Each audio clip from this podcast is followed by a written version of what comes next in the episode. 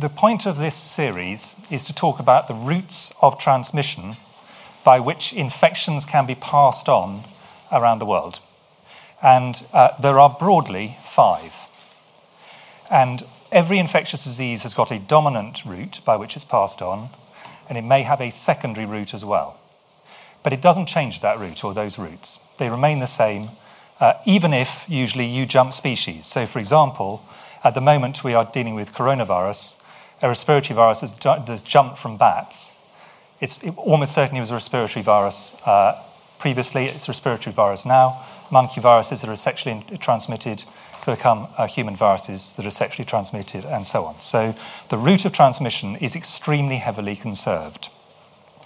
And the five routes and the five lectures I'll be giving cover each of these are vector borne, which are primarily insects, but also there are other vectors, uh, arachnids like ticks, food and water, things you eat or drink, uh, sexual and bloodborne, uh, respiratory, um, touch, where you actually pass on the infection by touching someone.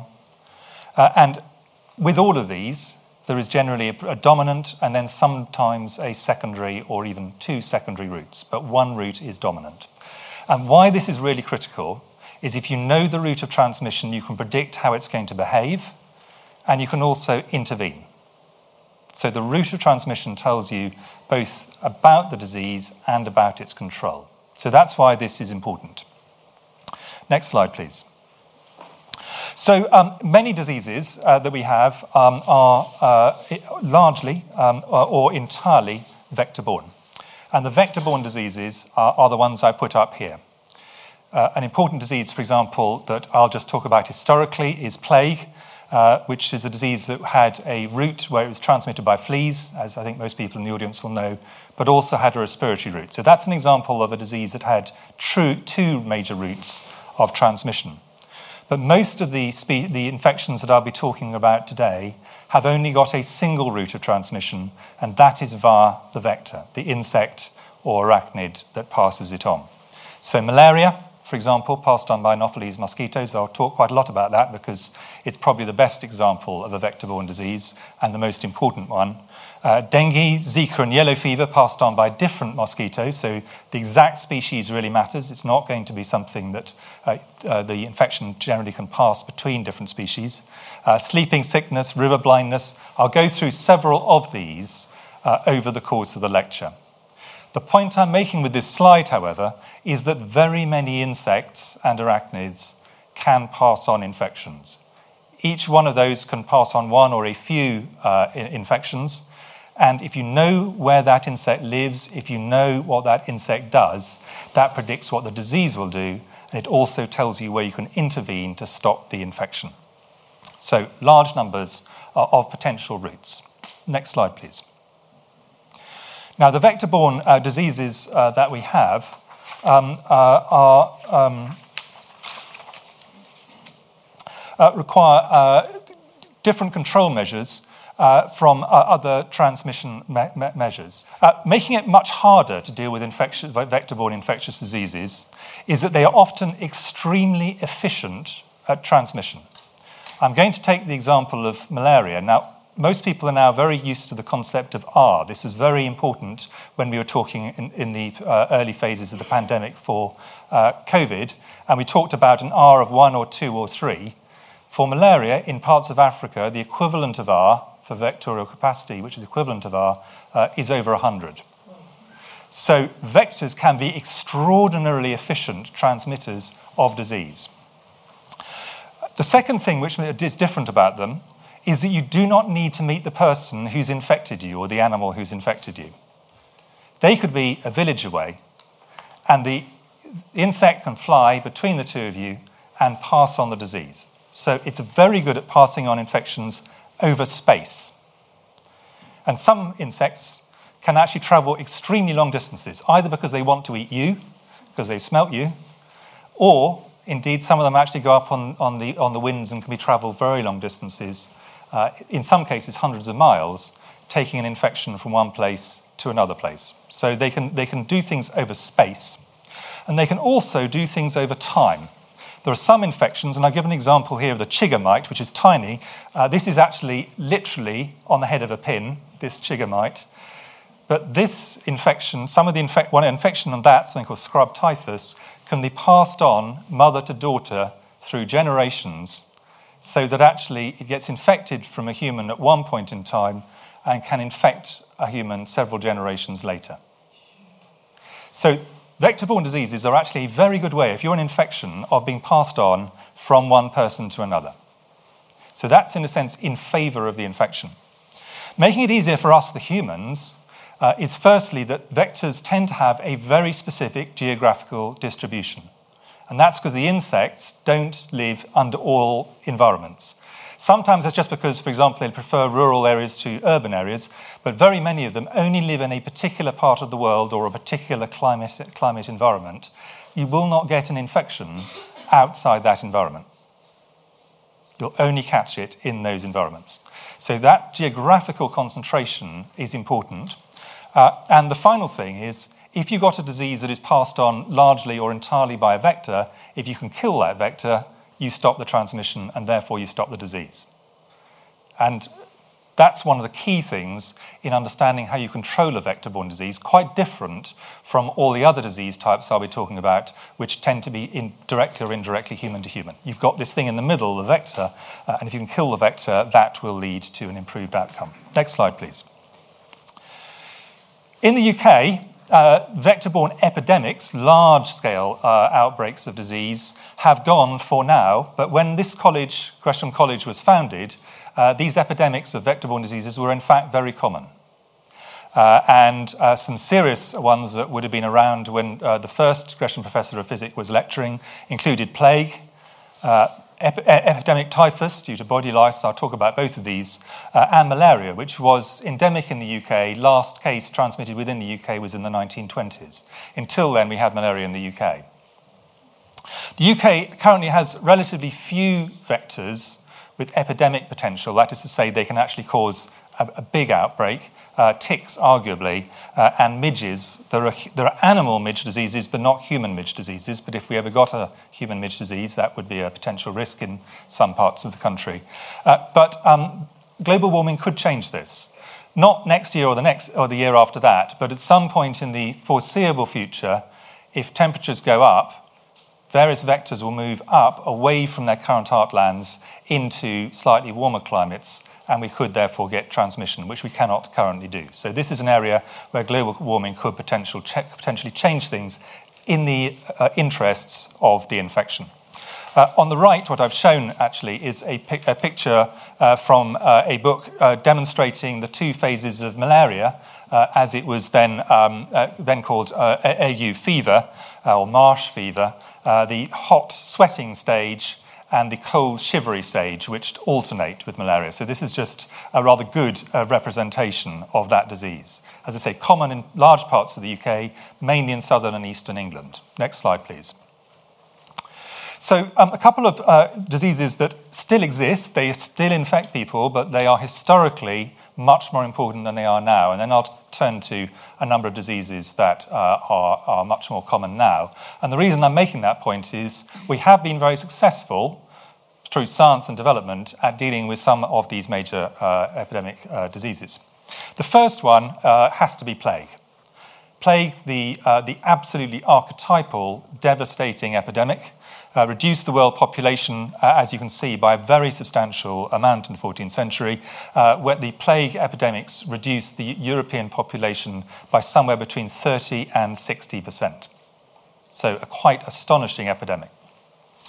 Uh, the Great Plague of London, which was after this college uh, was founded, uh, the official record had uh, 68,000, over to 68,000 people dying. Almost certainly that was more than that out of a total population at that stage of just under half a million. So this was a really substantial risk. The risk of a plague epidemic now is zero. There are still cases, indeed, there are still outbreaks. And the reason for that is partly development, uh, but partly because we've got treatment in the, in the form of antibiotics, uh, which we can use uh, as part of treatment. Oh, next slide, please. So, um, looking at plague as an example, and the reason I'm using plague, because with all of these I'm trying to make general points as well as the specific points. Plague is an example of a disease which is passed on both by vectors and by another route. In the case of uh, plague, uh, it is by the respiratory route. And plague was the reservoir, is various forms of mammals, of which the most important in Europe were rats, black rats, these rather, uh, rather friendly looking creatures up there on the right. And on them they had uh, um, uh, fleas, uh, not to scale, incidentally. The rat would probably have noticed that, uh, but that's the flea blown up. Um, and uh, the fleas, the, the, the, rats had the plague, the fleas bit the rats, and then the fleas jumped off onto humans, particularly if the rats were dying, Uh, bit the humans, and that gave bubonic plague. That is, it bit the arms or the legs of the person, and what they got is it tracked up to their lymph nodes which is up here. This photo in the bottom is someone with plague, bubonic plague, causing these lymph node problems. That's bubonic plague. Then sometimes it goes into the blood, that's septicemic plague, and sometimes the blood form went into the lungs, causing what's called a secondary pneumonia. Now, if someone with that plague then coughed over someone, then that would pass it on respiratorily, and then they would get a primary pneumonic plague, and then they would pass it on person to person as a respiratory infection. So here's an infection that's passed on by two routes the vector route and the respiratory route. Next slide, please. Another historically very important uh, infection was epidemic typhus uh, and trench fever, which is a rather milder disease, both passed on by body lice. And just to be clear, body lice are not the same as head lice, which are very common in children. Head lice are completely different and not a, a risk for this. Uh, it's very common in crowded and limited hygienic settings. Uh, so, classic examples are wars, refugee camps, and jails. Jail fever was one of the well known uh, uh, ways in which this was described. Uh, and um, this has a fatality rate of around 10%. So it's passed on in crowded environments with people with lice. Lots of people would catch it, 10% mortality. So it's a lot more, for example, than we have with COVID for most people who are younger uh, at the moment. So significant disease. Uh, another part one passed on, something called trench fever. It infected a large number of well known writers uh, you'll, have, you'll have heard of, for example, uh, less severe but can be very prolonged, can go on for very long periods. This was something which we now don't uh, see uh, except in very specific settings because of two things hot washing of clothes, which kills the lice, uh, and DDT. Uh, as you can see, this kind of what looks like a, a, um, a, a deodorant is in fact DDT being put in to try and kill uh, lice were living in the, in the, uh, in, in the uh, hems of this, uh, this soldier's um, uniform. Next slide, please. So, those are some diseases of historic importance, still occur. In case of plague, Madagascar has a lot of plague, but there's plague in various other places, uh, but not a chance of major epidemics uh, and, and jail fever of different sorts. What we do have with us is malaria. And I'm going to talk quite a lot about malaria because it's mainly as an example of the absolutely classic vector borne disease. Very important anywhere where you can actually have it transmitted by the mosquitoes, uh, Anopheles mosquitoes. It was much more uh, widely distributed than it is now, uh, and I'll come on to why that has changed. Well known from ancient times used to be very common all the way up the seaboards of the USA, all the way across Europe, including the USA, including the UK, in particular in southern Europe, uh, northern parts of Australia, all places it now has gone from. But this was its natural range. And it initially had a significant reduction over time because of land use change. So in the UK, for example, the draining in the marshes in the east of England led to a significant reduction in malaria. People weren't doing it to achieve that, but because people drained them to have agricultural land, that led to the local vectors, the local Anopheles species, not having a base, and there was less agricultural uh, living, and that led to malaria gra- gradually dying out. But as I say, the last case in the UK was in the 1920s in southern England. Next slide, please. That was accidental in a sense. What we have now been able to do is deliberately to take on this very major cause of mortality in children and adults, particularly now in children. And the key to this was the discovery of the life cycle of malaria, which is one of the great breakthroughs in, in medicine, and for which Sir Ronald Ross received the uh, second Nobel Prize for Medicine quite recently, although many other people were involved in it. He was a, a strange, difficult, but brilliant man. I'll come back to him. Um, and what he discovered, uh, along with others, but he was really the person who finally discovered this, is when the, the female Anopheles mosquitoes, the males are completely harmless, uh, don't worry about them. When the females suck up uh, blood, which they have to do to actually um, be able to produce the, their eggs, uh, which they usually do every two or three, usually every three days, varies on the species slightly. They then they suck up the sexual forms of the parasite. It then matures in the gut of the mosquito. That's important. So it's not they can't fly to the next person and then bite them and pass it on. It's got to go through a long period of several days. That's really critical to how we control it. Before it then can pass it on to someone it bites. But from then on, anyone it bites, it could pass on malaria parasites. And as I say, hugely efficient uh, at transmission. Next slide. Uh, sorry, before I go on to that, sli- that slide, what you can actually see uh, is that uh, on the right we've got the Anopheles mosquito. Uh, then uh, down on the right is the form maturing in the gut of the mosquito. This is what Ronald Ross saw down his microscope. On the left are the malaria parasites, and on the top side is the sexual form of parasites. That is the malaria life cycle that Ronald Ross discovered. Now, because it's tra- transmitted by a mosquito, the transmission of malaria is extremely variable depending on where you are. And I've just taken three photographs from near where I used to do some quite, quite a bit of my work in Tanzania, uh, and they're all within three, uh, three hours of one another by road, if you drive slowly. On the left is down on the coast. In that area, warm, humid area, the average child at that stage caught malaria four or five times a year. Incredibly common. If you drove up towards Kilimanjaro, which you can see here, up on the slopes where the coffee plantations were, no malaria. It was too cold for the mosquitoes. And if you were down in the valley, there was a bit of malaria, the average person might get every two or three years, but it was still cold, and therefore the mosquitoes were not efficient at transmitting in that environment. If you drove to Dar es Salaam, also on the coast, but it was far too built up for lots of mosquitoes. They don't like, those kind of species don't like the urban environment, and therefore much less malaria because it's urban. So you could explain why people got malaria from where they were, because the mosquitoes will only live effectively in certain areas. And in some of the species, in, in, Asia, for example, even more specific about where they will live. Most Asian species will not live anywhere near any uh, large or even moderately sized town. They just they'll, they'll only live in rural areas. So it varies over space, over quite short space. It also varies over time. Uh, and uh, because the rains in most places are very seasonal, the UK is exceptional in that sense, but they've got very seasonal, the mosquitoes will only tend to be there in large numbers during the rainy season, the monsoon uh, season around the world. And that usually is usually for, in very highly seasonal areas, only for a few months. So this is Nigeria, uh, the north of Nigeria, where this very distinguished uh, uh emir is from.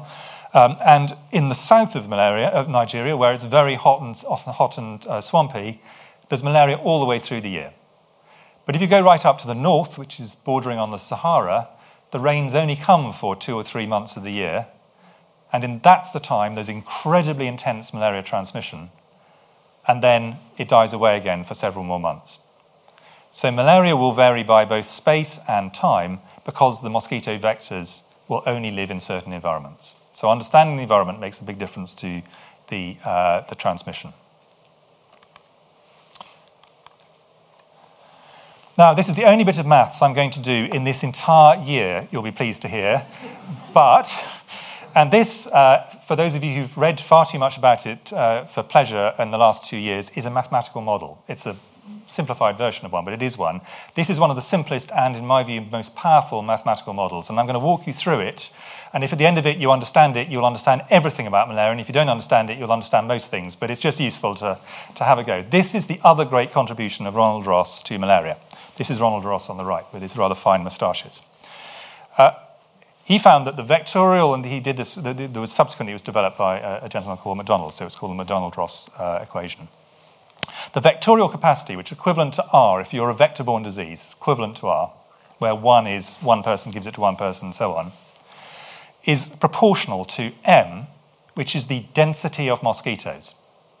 Simple. Twice as many mosquitoes, twice as much malaria. That's not particularly tricky. So if you can halve the number of mosquitoes, you'll halve the amount of malaria, or, the, or at least the transmission of malaria. The next one, slightly more complicated, uh, person biting habit, anthropophily. A, A is squared, and that is because to bite, to actually pass on malaria, this has got to bite one person to catch it and the next person to pass it on. So the more likely it is to bite a human, the more likely it is to transmit, and because it's got to bite a person to catch it and a person to pass it on, that's squared. That therefore means that the mosquito vectors that take the majority, let's say you take twice as many of your meals from a human compared to a chicken or a lizard or a cow, that makes you four times as likely to pass on malaria. And some mosquito species take almost all of their malaria, their meals from humans. Some take only a few. And if they only take a few, they're much less likely to be efficient as transmitters of malaria. But the third one is really the most important one.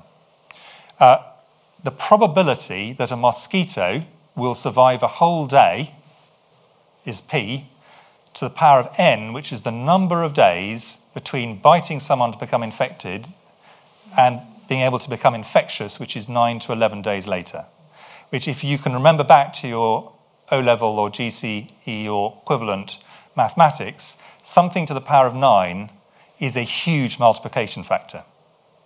So, just a small reduction in the chance that a mosquito will live a whole day from the time it's bitten a human can lead to a massive reduction in its transmission. This was the really brilliant insight of Ross. The other two are interesting, but that one was a really brilliant insight, and I'll show you why. Because if you know this, you can do several things to actually deal with the mosquito. The first thing you can do is you can remove their breeding sites. And that's the way that malaria went away in quite large parts of the world, including uh, in the UK. Drain the swamps, that's where the only place where the mosquitoes will live. If you take away their breeding sites, they're gone. But some mosquito species will breed absolutely anywhere in a hoof print, in a tyre, in a, uh, in a, in a uh, gutter, uh, in a sewer. The second thing you can do is kill them as larvae. So you know where they breed. You can't get rid of those places, but you can put oil on the top, you can put fish in that eat them, you can put in chemicals. There are a variety of ways you can try and basically destroy them. And this is the Richard III approach, basically, to trying to deal with this. You get rid of them uh, when they're too young to cause you trouble. And there are places where the transmission is low where that is uh, relatively, um, uh, relatively effective. But if the transmission is 100, which it is, as I say, in parts of Africa, then a small reduction is not going to be enough to get on top of it.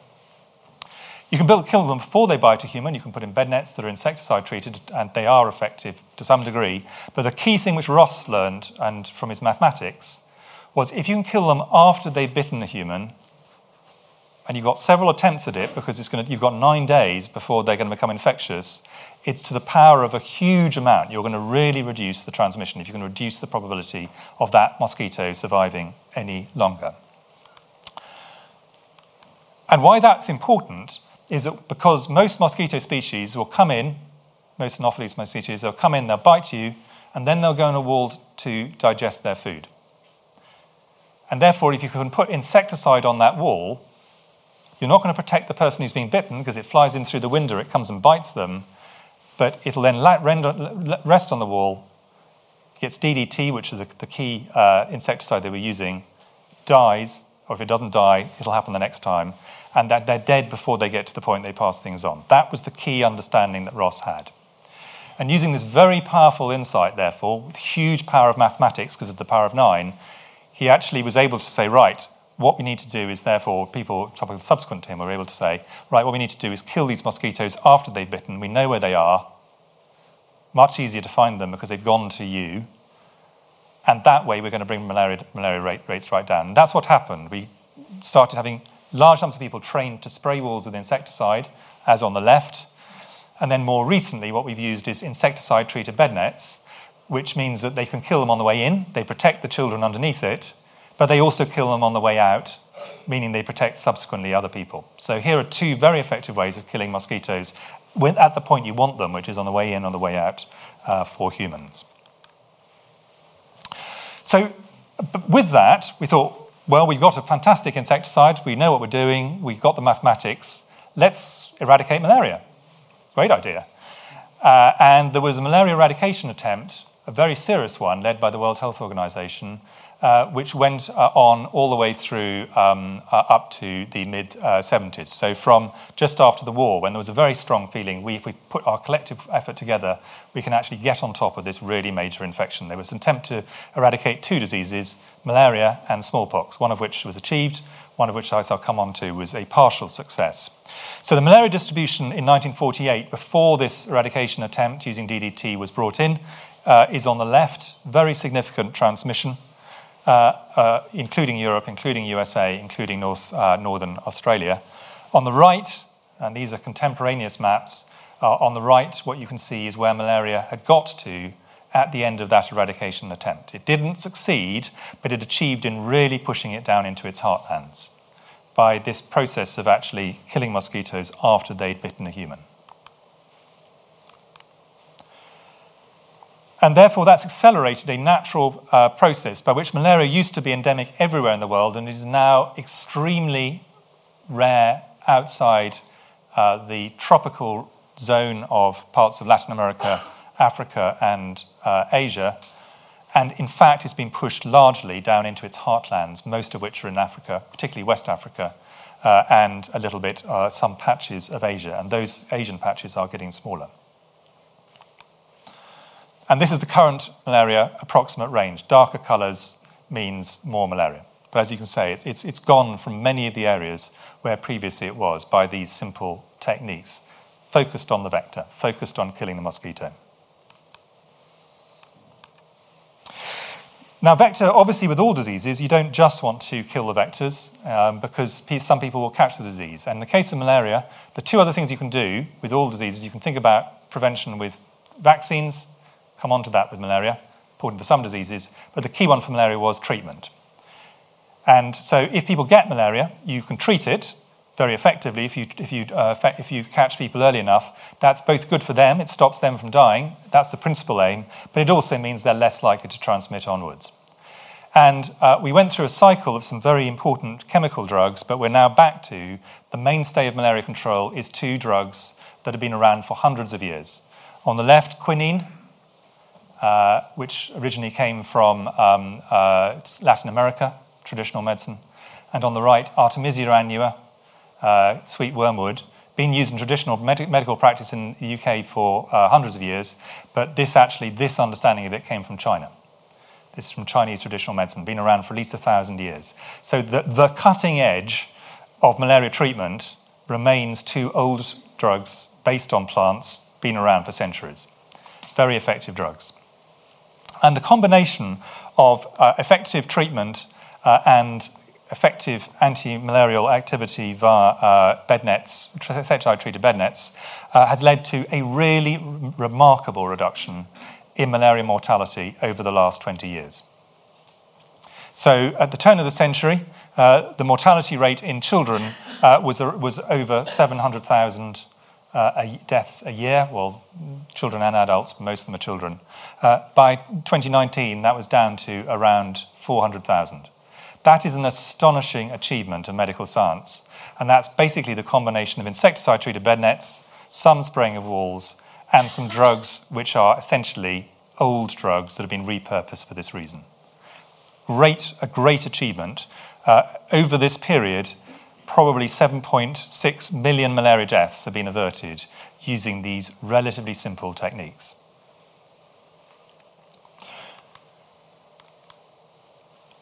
Now, we don't have malaria endemic in the UK at the moment, although there are mosquitoes that, in theory, could pass it on. There are certainly a lot that could pass it on in southern Europe.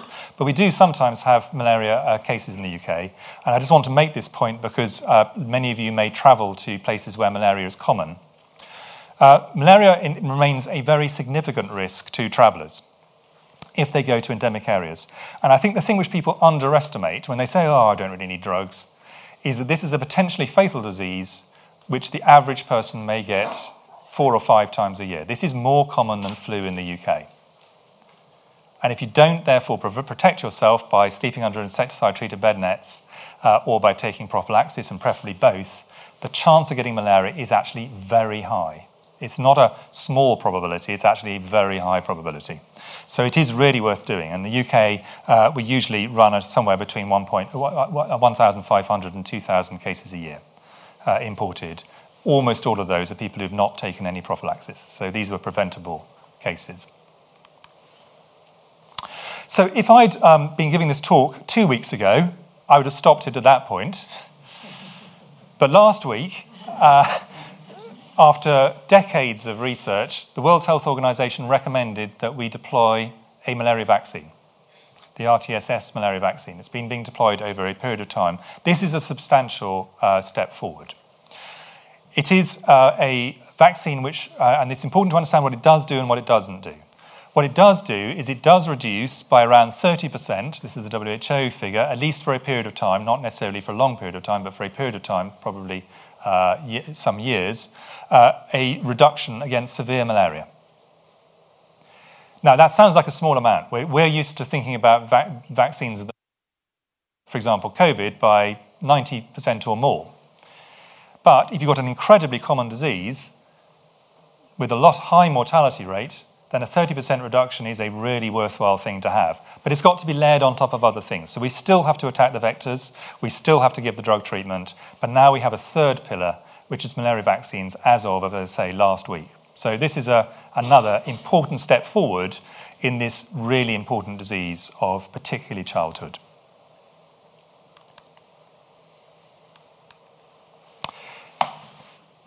Now, um, I've talked a lot about malaria because I wanted to use that as a way of laying out the principles. So I'm now going to talk in much shorter time about uh, a variety of other vector borne diseases. But I think to understand the range of diseases that you can get. And the first one I want to talk about is another one passed on uh, primarily in Africa and Asia. It's another parasite like malaria. Uh, it's a worm, and it's a worm that's passed on from your blood to someone else's blood, same basic way it's passed on uh, as malaria is.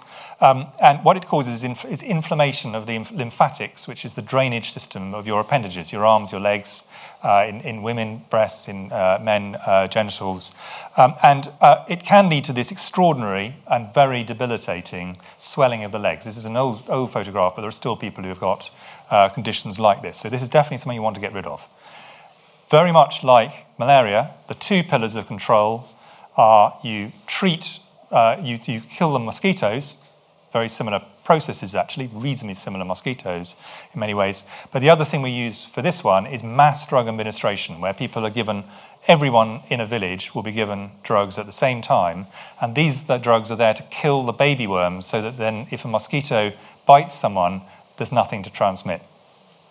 Uh, and the, uh, the, uh, that, that, that combination has led to a very significant uh, improvement in Africa and Asia where this disease is common. So it is now very much rarer to see people with such advanced disease. And in fact, many fewer people have got lymphatic filariasis, and a few countries have already eliminated this disease, again, by a combination of vector control, mass drug administration. That's the key to getting on top of this disease. Then I'm now going to move over to a group that was those are diseases passed on, those are parasitic diseases passed on by mosquitoes. Now for some viral diseases passed on by mosquitoes, and this is a different mosquito species completely. This is the Aedes mosquito. There are two different, uh, it's a genus of different ones, two different important ones. Uh, Aedes aegypti and Aedes albopictus, doesn't really matter. Elegant mosquitoes, as you can see, lyre like thing on the front, nice stripy legs, have a bite like a Black & Decker drill. You really know about it, tend to go for you at sundowner time. Um, they pass on several very significant and important diseases. Dengue, fever, Zika, I'll talk about those two. Chikungunya, which is an unpleasant disease, can cause rheumatological disease, rheumatic uh, problems, uh, and yellow fever. Yellow fever is much less of a problem than it used to be because there's a very good vaccine against it. But for the other three are still significant issues. And Aedes has a big disadvantage compared from our point of view, compared to other diseases. He's very well adapted to peri-urban living. So unlike the mosquitoes I was talking about previously that generally don't like cities, Aedes loves cities. It's a city slicker. It also is a daytime feeder. And therefore, uh, bed nets and things like that, which concentrate on protecting people at night, are not going to have any advantage. And people, of course, have to go about their daily business, and you don't have that ability to say, well, this is where people are going to be bitten. Uh, it's currently mainly in the tropical zones, the, the isotherms, 10 degree isotherms. It's to do with temperature and rainfall primarily. But it's spreading. So Aedes is now really well adapted to the peri-urban areas around the world. So this is to give an example uh, in Latin America, uh, where Aedes has been uh, Aedes uh, transmitted infections have gradually increased. On the left is where they got to in the 1980s. Uh, in the middle is where they got to in the 1990s, and on the right is where they got to uh, in the early 2000s. So this is unlike malaria and lymphatic filariasis. Things are getting better. We know how to interrupt this. We've got very effective uh, strategies, here things are actually getting worse. And dengue, for example, can be an extremely unpleasant disease. You get hemorrhagic fever uh, in some people, or a shock syndrome, a slightly different approach. These are life threatening if not properly treated. They, they, and the symptoms for some people, they may not get severe disease, thank you very much, uh, but they also can uh, lead to very prolonged sim- symptoms where people can feel the so called dengue blues were well known well before post-viral fatigue was more widely known. It was, it was a, it was a well-recognized phenomenon. You get dengue and you feel really tired for months afterwards. Producing a vaccine has proved difficult. Uh, there are vaccines available, but they should only be used in people who previously had an infection. If you use them in other environments, you can actually make things worse. So currently, we don't have a good vaccine for mass use in most situations. So that's dengue. We do need to get a vaccine because controlling this, as I'll come on to, is tricky. The second Aedes transmitted uh, infection, which all of you will remember from uh, relatively recently, was Zika. Zika appeared to come out of nowhere. We had a huge epidemic in Brazil in the same year as, the, as Brazil was hosting uh, the Rio Olympics. So I think the eyes of the world were on this. And it caused this terrible situation where mothers, relatively trivial infection for them, generally for the mothers, a few people got severe disease, but quite a lot of mothers would then have, women would have babies who had very small heads and are likely to have significant neurological damage. And you can see along here, these are the years from, uh, from uh, 2010 through to 2015, the number of cases of this, and then suddenly Zika appears, massive numbers of people born, children born with these very small heads as a result of the infection. Now, this big epidemic of Zika, which was passed on by Aedes, it's not because this is a new disease. This was first described in the 1940s in Uganda, and then it went by a route carried by humans, by aircraft. It basically hitchhiked all the way across to Asia, then across the Pacific, stopped off in French Polynesia, and then into Latin America. And it wasn't really till we got to Latin America that there was this explosive outbreak of Zika the infections that, uh, that can be passed on here, uh, the, the, mosquitoes are everywhere in the world. Zika is still around everywhere in the world in the tropics. So I do expect there to be further, I'm afraid, outbreaks of Zika over the next few years. We don't know when.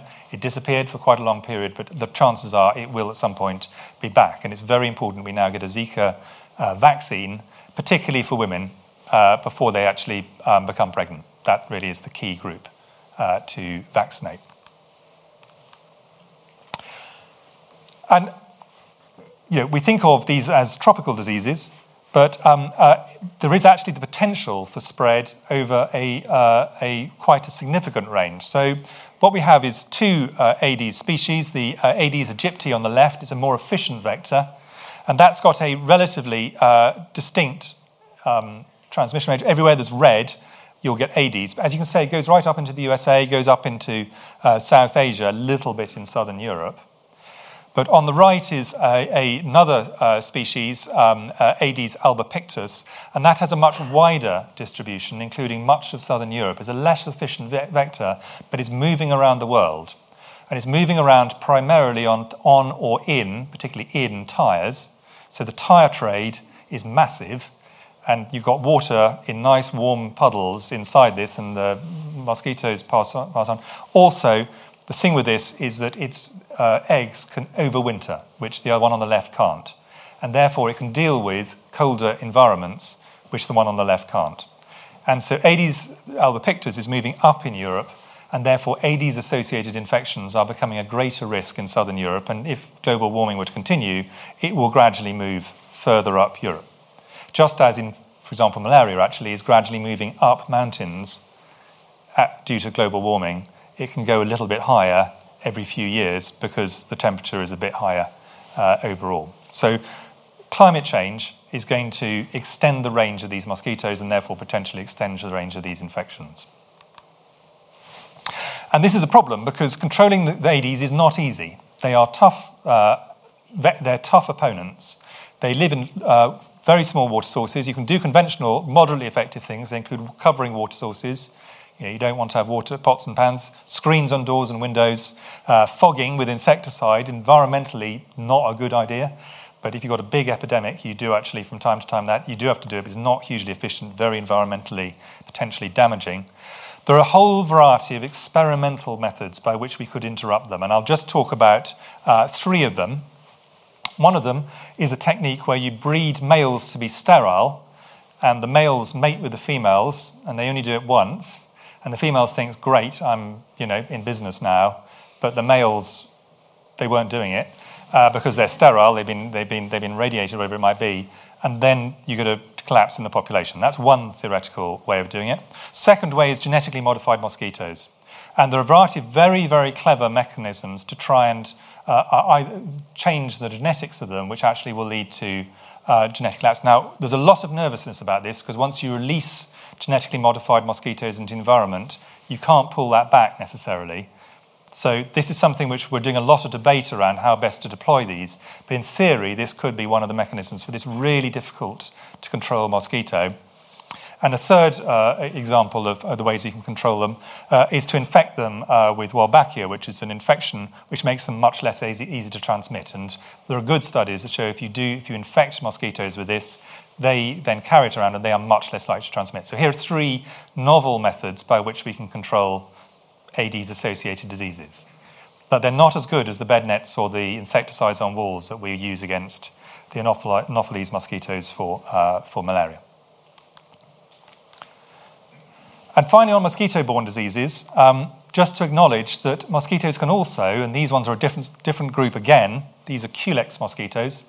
Um, uh, these mosquitoes can, in some situations, pass on infections from wildfowl or animals to humans. You are what is rather elegantly known as a dead end host. They don't, they're not intending to infect you, but the fact is, it can, can still cause you problems. Generally, it's water birds uh, or uh, ordinary birds. Japanese B encephalitis, the most common cause of encephalitis, infectious cause of encephalitis in, in Asia. Uh, pigs and water birds are the main uh, thing, and then the mosquito transmits it to us. Uh, and then West Nile virus, um, something which, for example, is now the most common mosquito borne infection in North America at this moment in time, would have been malaria going back. Uh, and that, again, is from birds. So um, these are potential uh, issues. Vectors are a good way. If they bite you and they bite another species, if that species has got an infection, potentially this is a way in which an infection can jump species, even if you don't meet the animal. That's the point about vectors. They can travel a long way. So it's not just in people who are farmers or people who are uh, abattoir workers or butchers. So most of what I've talked about is mosquito-borne diseases because they're the most important, but just a few of the other ones. Fly-borne diseases, uh, classic one is sleeping sickness, uh, human African trypanosomiasis. Uh, the main uh, form of this is a human to human one. It's a human disease, maybe a few animals get it, but it's basically human disease. And it's passed on by this thing, the tsetse fly. Uh, very unpleasant bite if you get it. It tends to live, uh, it tends to interact with humans at river verges. Um, if you get bitten, you can get this parasitic disease, which then migrates into your brain, causes an early form of dementia, and then you die. It's not great. The sleeping bit of sleeping sickness is people had sleep inversion. They slept, in, they slept during the day and they woke up during the night, was the, or just became generally somnolent. Uh, untreated, this is almost always fatal. And until very recently, the drugs we used to treat it had a 5% mortality rate, just the drug did, because it's an arsenic based drug. So now we've now got much better drugs, really, in the last couple of decades. So when I was training in tropical medicine originally, we were using these kind of drugs uh, as, as standard of care. They've had several massive epidemics in Africa over time, uh, where um, uh, very large portions of the population, up to 50% of some villages, would catch it and then would die. Uh, the control of this is you find the cases and you treat them, and then because we've got new drugs, that's become a much less dangerous thing to do. So we can, we're more effective at that.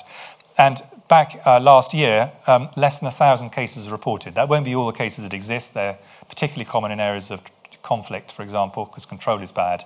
But this disease is currently uh, right down from the over uh, half a million cases that we're reporting in the 1990s. So, definite direction of travel good because it's a combination of attacking the vector, which I'll come on to, but particularly drug treatment for this form. But the other way is there's another form of sleeping sickness, and this is passed on by animals, either wild or domestic. And for those finding and treating human cases isn't going to help you because you're catching it from the animals.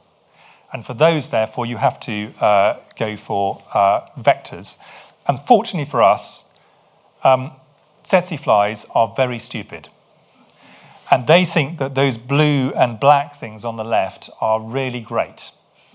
So if you put an insecticide on them, uh, that deals with your problem to a quite a large degree. So for dealing with this one, a lot of it's finding the areas where tsetse flies and humans interact, and then putting out the traps uh, or these screens. Uh, they see that as lunch and they die. So good thing. And the thing about the this, and it's an example of the geography of vector-borne diseases. On the left, that black line, everything to the left of that is the human form, human to human form, and everything to the right of that is the animal form. So geographically, they're quite distinct from one another, overlap just about in Uganda. Another fly-borne, uh, another fly uh, transmitted infection is this one, onchocerciasis, river blindness. Uh, very common in l- limited parts of Africa and much less common, uh, now almost gone actually, in much of Latin, in parts of Latin America. It's passed on uh, by a, uh, it's a worm, it's passed on by this fly on the left, Simulium damnosum.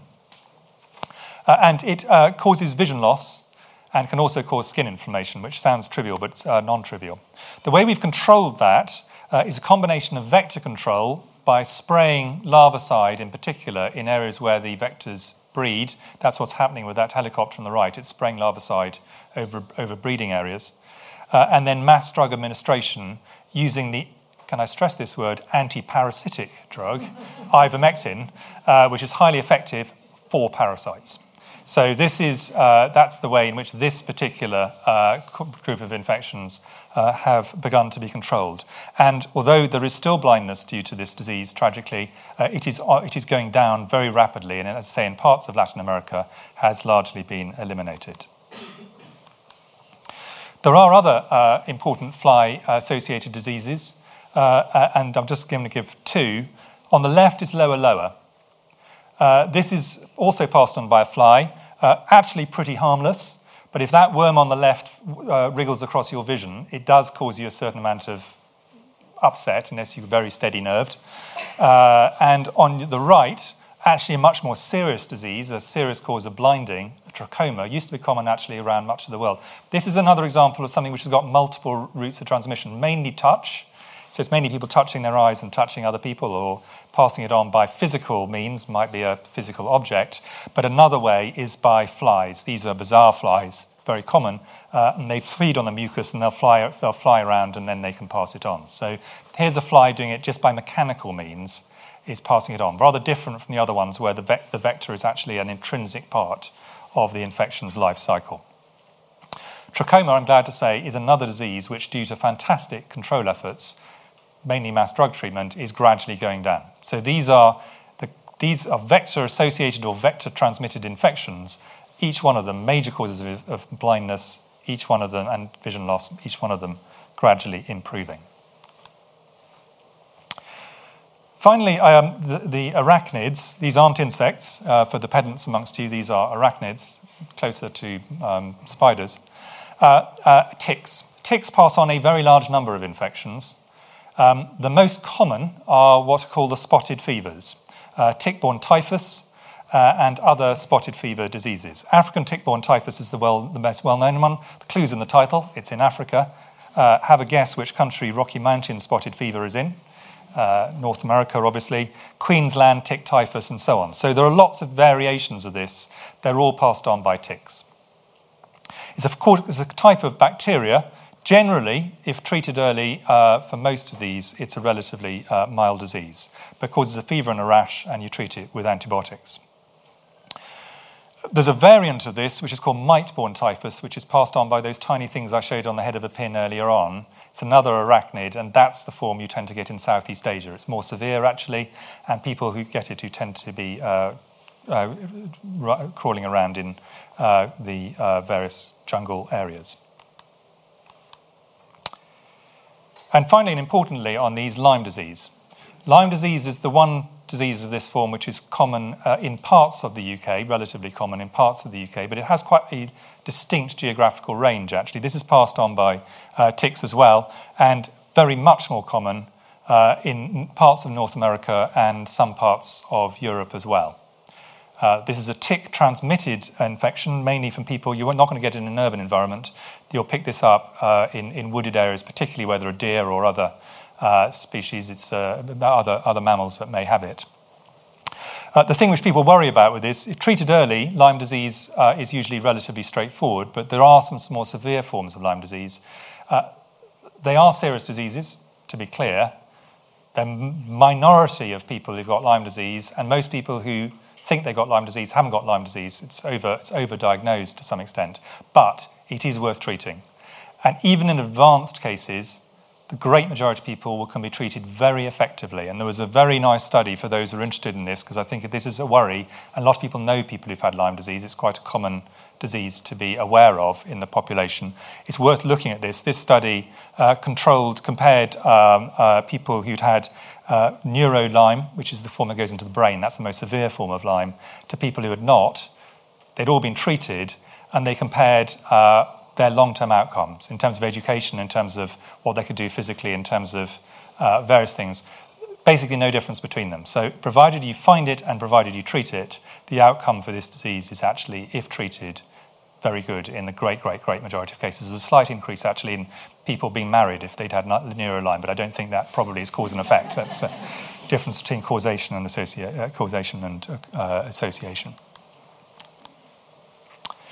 And uh, an important one in the rest of Europe, tick-borne encephalitis. This one is worth being aware of. If you're going to go hiking in woods in Central Asia, sorry, so Central Europe or Central Asia, it is worth getting vaccinated. Very common, passed on by ticks, very effective vaccine. Not massively long-lived, but if you're going to go on a holiday, uh, be aware of this one because uh, it's an, an easy disease to prevent uh, not by stopping getting bitten by ticks, which is tricky, uh, but by, uh, by vaccination.